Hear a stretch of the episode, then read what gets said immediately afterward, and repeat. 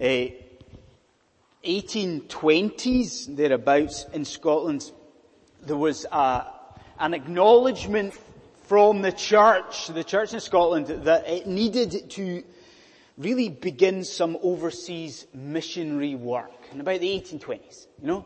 There was an acknowledgement that what the church needed to do in Scotland was to take the good news of the gospel and actually take it to some other countries to go out into the world. So what they did, what the church did, was approach a man by the name of Alexander Duff. And they asked him whether he would be willing to, to undertake this task, to, to stop what he was doing and to, to jump on a, on a ship and, and go out with the gospel. Now, um, this guy was really sort of initially pretty reluctant about this. He was a young bloke, young guy. And think at that time as well, he had a pretty young family.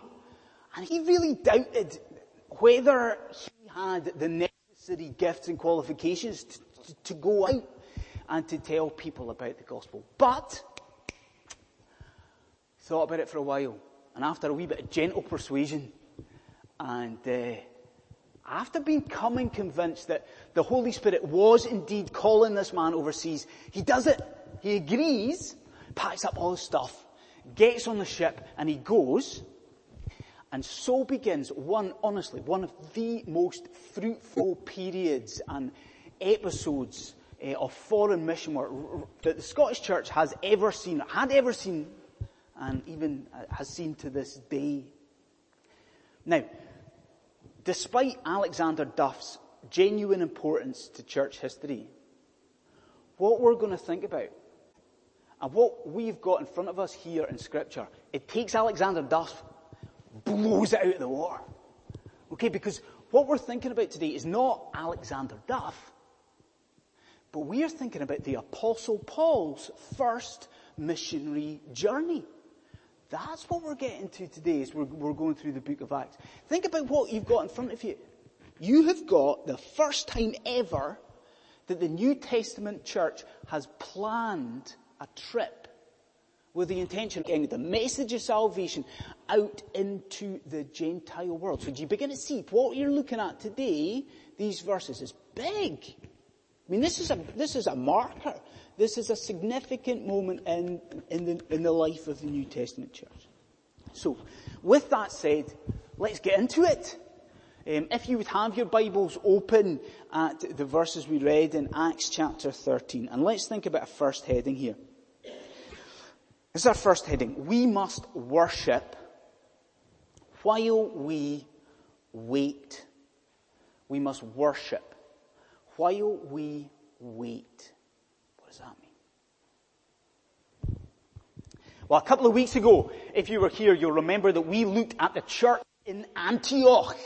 Do you remember the church in Antioch? I think we said sort of five things about it. They all began with C and I probably won't be able to remember them all, but, you know, stuff like they were caring for the poor, and they were clutching a vision, and they were centered in Jesus Christ. That was the church in Antioch. Remember that?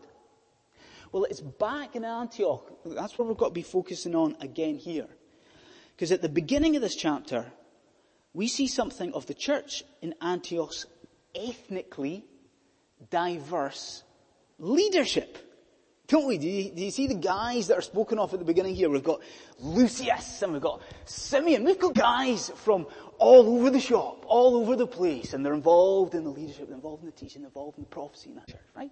Now, what I want to ask you to do is try and imagine what that was like. Try and imagine what it was like to be in the church leadership, part of the leadership in Antioch at that point. Imagine how exciting it would have been. Like, think about Antioch. They've just seen that the gospel isn't just for Jews. They've seen that the gospel is a worldwide thing. And they've seen lots and lots of people become Christians. And you can sort of hear, see them scratching their heads a wee bit. Thinking, wow, look at this. The gospel's for the whole world.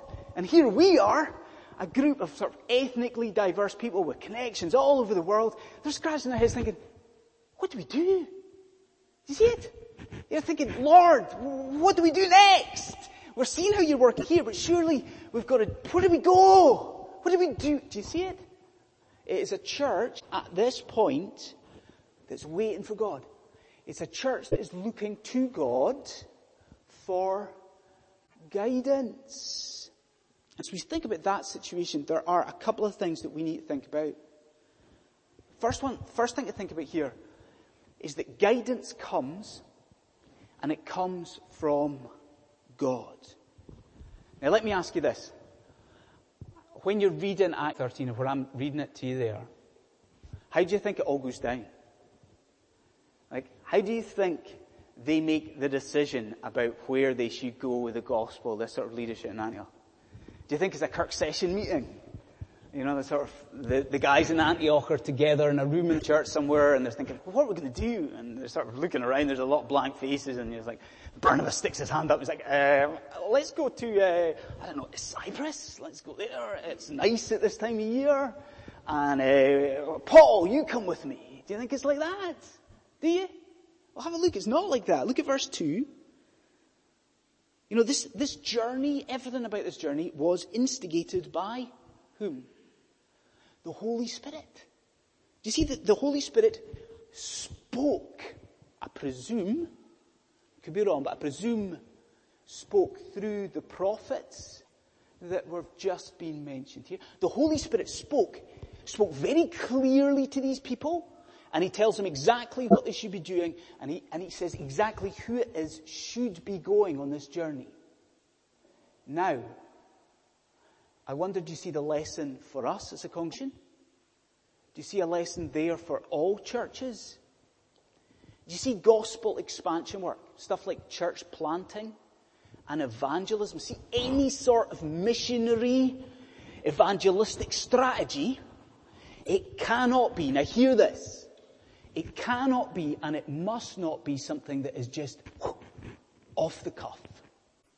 Missionary strategy isn't something that can be sort of ill-conceived, ill-thought out, cannot be something that is in any way haphazard. It always has to be something that has its origin in God's guidance. Do you see that? So we're seeing here, it is God that guides these things. It is God that must lead us in these things. So they get guidance from God, and that is important. But there's something else here, and I firmly, genuinely believe that this next thing is very, very important to our Christian lives. Now let me put it like this, please. Many people in our congregation just now are at a point where they are waiting for God. You see what I mean? There's lots and lots of people in this congregation. I don't know whether it is something to do with the, the location or the fact that we're in a city or the age of many in the congregation. I don't know what it is. But there are a lot of people in this congregation at this point are seeking God's will. And there's a lot of people who are just like, think about the church here, just like the church, they are looking to God for guidance. Now, what do we normally do as Christians to try and discern God's will? It's not a trick question. What do we normally do? How do we normally go about it? We pray, don't we? And uh, that's right. And uh, don't worry, I'm not saying anything heretical here. We pray. We must pray. That's what we need. We want to know God's will. You pray. You pray more. But do you see the danger with that? If that is all that we do when we are seeking God's will. What happens is that our relationship with God, it descends into something that is just purely mechanical. It descends into something that is absolutely soulless. If it's all we do, then we end up treating God like one of these, you know, magic eight balls. Horrible things, you know. But that's how we treat God sometimes. That we just go to Him when we've got a problem. We just go to Him when we're needing His guidance. Now, here's the thing. Do you see that what you have got in front of you in Acts chapter 13 changes all of that. What got in front of you this morning should change the way that you seek God's guidance forevermore. Because think about the church here in Antioch. What, what's going on? They're looking at God's will. They're looking, they're desperate, they've got the gospel, they want to know, what do you want from us, God? Where do you want us to go? And what were they doing when the guidance came? Because they weren't just praying. What were they doing when the guidance came? Do you see it? Verse 2. Look at the start, verse 2. While they were worshipping the Lord and fasting. While they were worshipping the Lord, the guidance came. Now let me tell you that that word there that's used is very, very unusual. It is only ever used of Zechariah's, Zechariah's time of service in the temple. So do you see what's been said here? The church here is looking for guidance and they're not just praying about this. It's not just prayer, an occasional time of prayer. They're looking for guidance and they are serious about this. And so it comes when their whole life is about Jesus. It comes when everything that they are is about serve Christ. They are serving Him. They are praising Him. They are worshiping with everything that they are. Do you see what that means for us? Are you looking for God's will in your life just now? Then you need to focus much, much more on Jesus Christ and much, much less on the problem that is needing solved. Do you see it? We should be living for Christ in everything that we are and not just carrying on as we normally do and chucking in a nice and a wee extra prayer time here or there. Do you see it? As we seek, we worship Christ in everything. This is big, isn't it?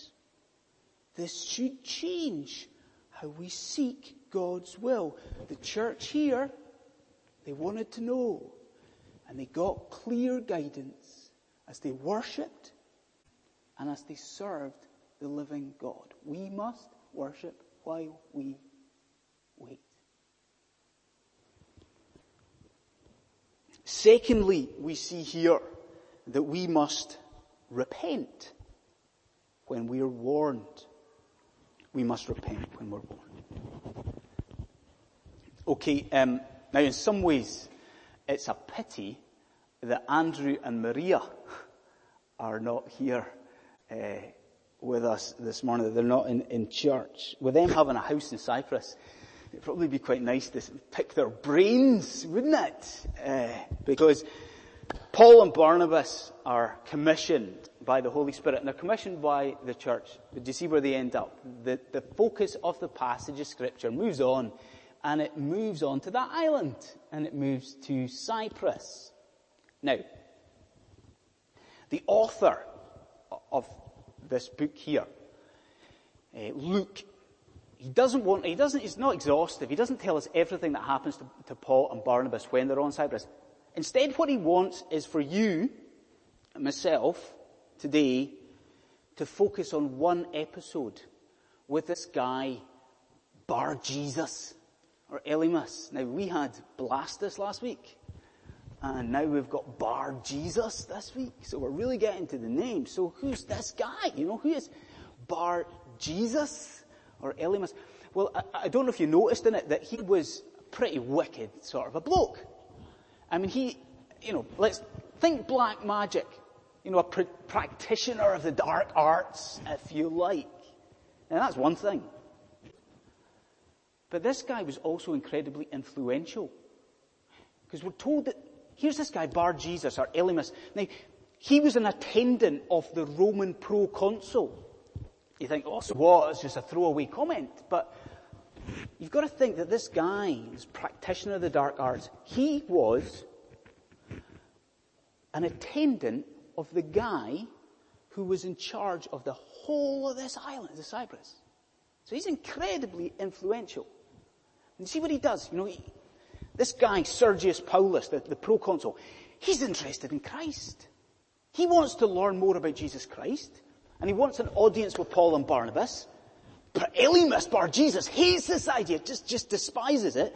So he comes in and he tries to, to ensure that there is distance between Sergius Paulus and, and, and Christ. Something that is going to, did you notice?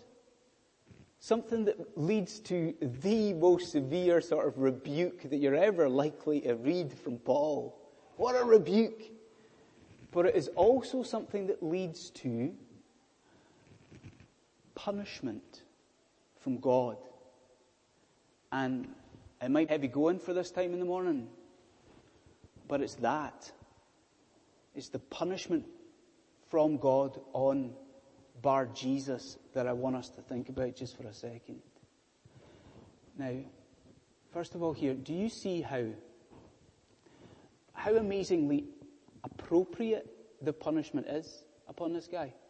Right, have a look with me at verse 11. Do you see what the punishment is in verse 11? What happens to, to Elymas or Bar Jesus? Do you see it?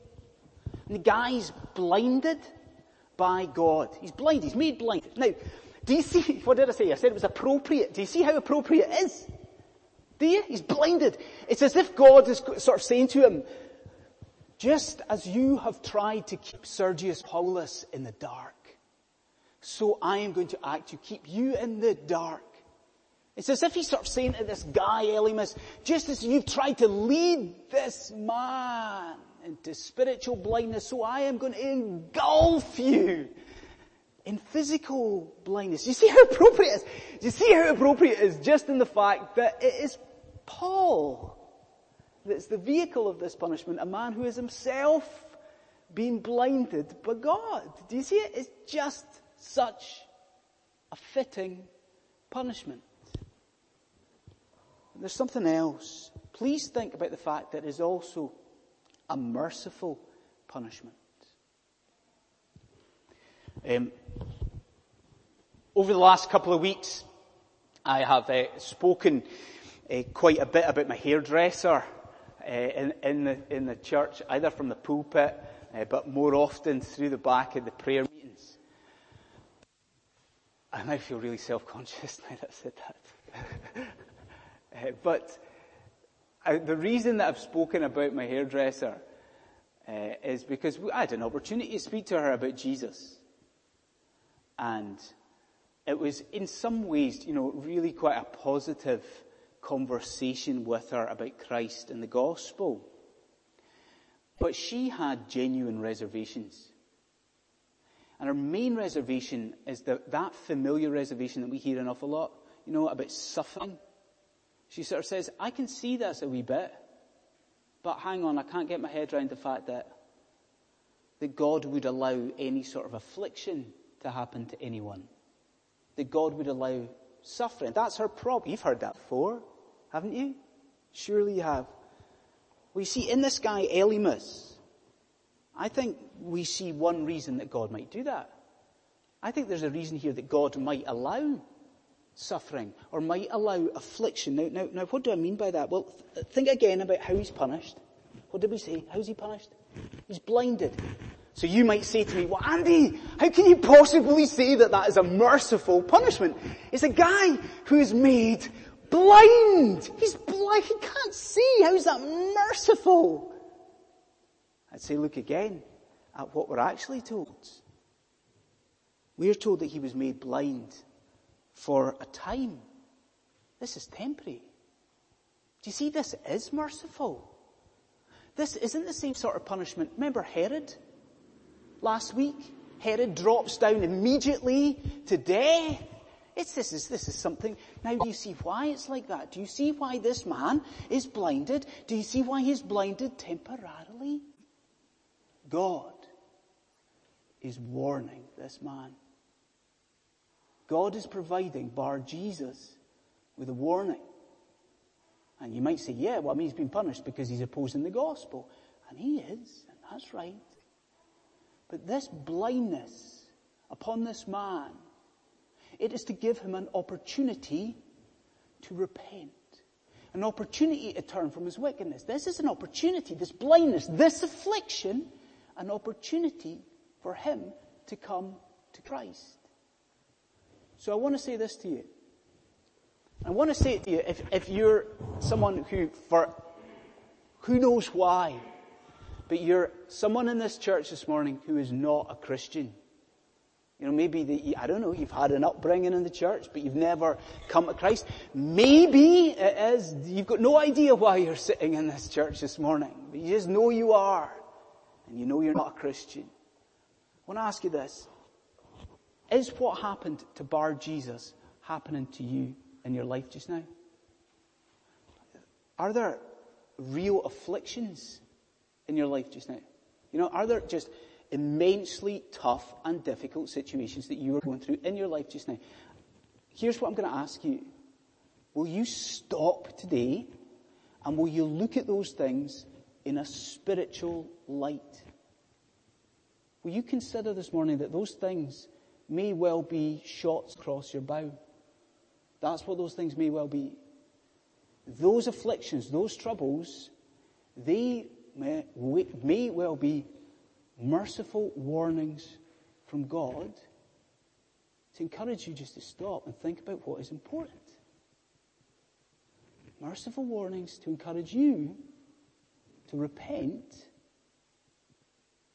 and to come to the Lord Jesus Christ. Because the brutal truth is we've got no idea what happened to Elymas.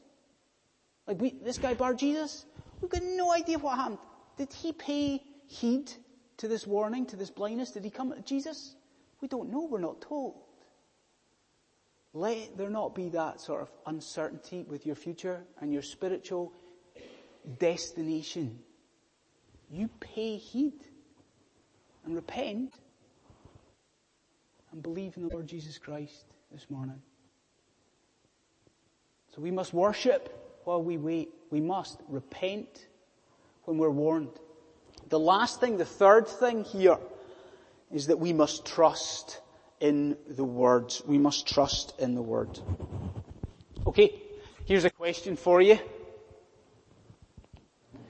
If you were asked, what do you really think of London City Presbyterian Church? If it was an anonymous questionnaire, what do you really think about, let's say, the future ministry of London City Presbyterian Church? If you were asked to give an honest opinion, what would you say? Do you think, okay, if any church is going to have a, a, an impact on a city like London in the 21st century, that is not going to be a church quite as old school and quite as sort of traditional as ourselves. Do you think that, honestly? Do you think, oh no, if anyone's going to have a sort of impact on, on the people out in London, you know, the people that live in, you know, there's going to be a much more sort of culturally relevant and cooler church. You think that? Do you think, oh, if anyone's going to have an impact, there's going to be a much, maybe one of the livelier churches. It's going to be, it's going to be one of the churches that's much more contemporary. It's going to be one of the churches that focuses always on the, the, the, the, the supernatural, spiritual gifts. Do you think that? Do you? Honestly? Well, I think we learned something here of great importance from this proconsul and the way that this man, Sergius Paulus, is saved. Because look, on first, on first look, it looks like he's kind of saved at one of these kind of Benny Hinn type sort of uh, super charismatic Pentecostal meetings, doesn't he? Look at it. He sees uh, uh, Elymas blinded. He sees this sort of supernatural working of God and it's like, hallelujah! Sort of Sergius Paulus is saved. That's what it looks like, you know? But it's not. Because the proconsul is not saved by the sign.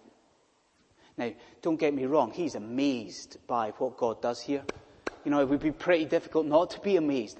God's hand blinds a man immediately it's going to take, you see that sort of stuff and it's going to take your breath away, isn't it? It is. But he is not saved by the sign. And I'm just going to ask you to do something. I just going to ask you to listen as I read you. Just listen to this. I'll read you the last couple of words. That's all. Listen to this. It says here, Sergius Paulus believed for he was amazed at the teaching about the Lord. And you say, no, Andy, you've read that wrong, man. That's not what it says. It's, he was amazed, he believed for, he was amazed at the sign, the fact that this guy was blind. Surely that, no, that's not what it says. It says he believed for he was amazed at the teaching about the Lord. And let me tell you this, that is the same story you're going to hear all the way through the New Testament. That's the same story you're going to hear in the Gospels. That's the same story you're going to hear in Acts whenever there is a miraculous sign. These signs, by themselves, they save no one. Do you see? These signs are, guess what? They're signs. They point people to Jesus. They point people to the Word of God. And let me tell you, that is God's chosen method. That's His method in Scripture. That's His method today. He saves people by His Word, by us witnessing, by us preaching, through the Holy Spirit. That is how God brings people into new life in Jesus Christ. So again, I ask you the same question. When you consider that, how do you feel about the future ministry of London City Presbyterian Church? Because we're not cool. well, we want to be cool, but we're not cool. And okay, we're maybe not quite as culturally relevant, perhaps, as we should be. But in some ways, don't know if it matters. Because God is sovereign. Do you see that? And if we stick to the Bible, if we stick to the Word of God, then, hallelujah, He will save.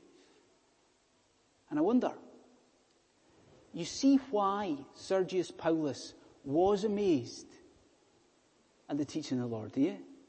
I mean, the miracle's awesome. Like the punishment to see that, this man blinded, would take your breath away. But it's nothing, is it? Compared with the gospel of Jesus Christ. That, think about it, that the Son of God would come and would die for sinners like us. No sign compares with that, does it? That that Messiah that's promised all the way through scripture, this promised Messiah, that he would come and then what would he do? He would take wrath upon himself that should be directed at you because of your wickedness and your sin. Come on! No sign, nothing, no wonder compares with that. That Jesus Christ in His grace, in His goodness, would look at you and see your spiritual blindness and he would shed his light into that and he would save you, then you're just not telling me that any sign at all is going to compare with that, with the majesty and the beauty of that. Say to you this morning, as a congregation, we should be encouraged because we're few, there's no many of us. There isn't. And we're old fashioned, I'm sure, and we're weak, but it just, it doesn't matter. We stick to God's word and He can use us. Even us in here. And He can, and I believe He will use us for His majestic and for His eternal glory. Let's pray.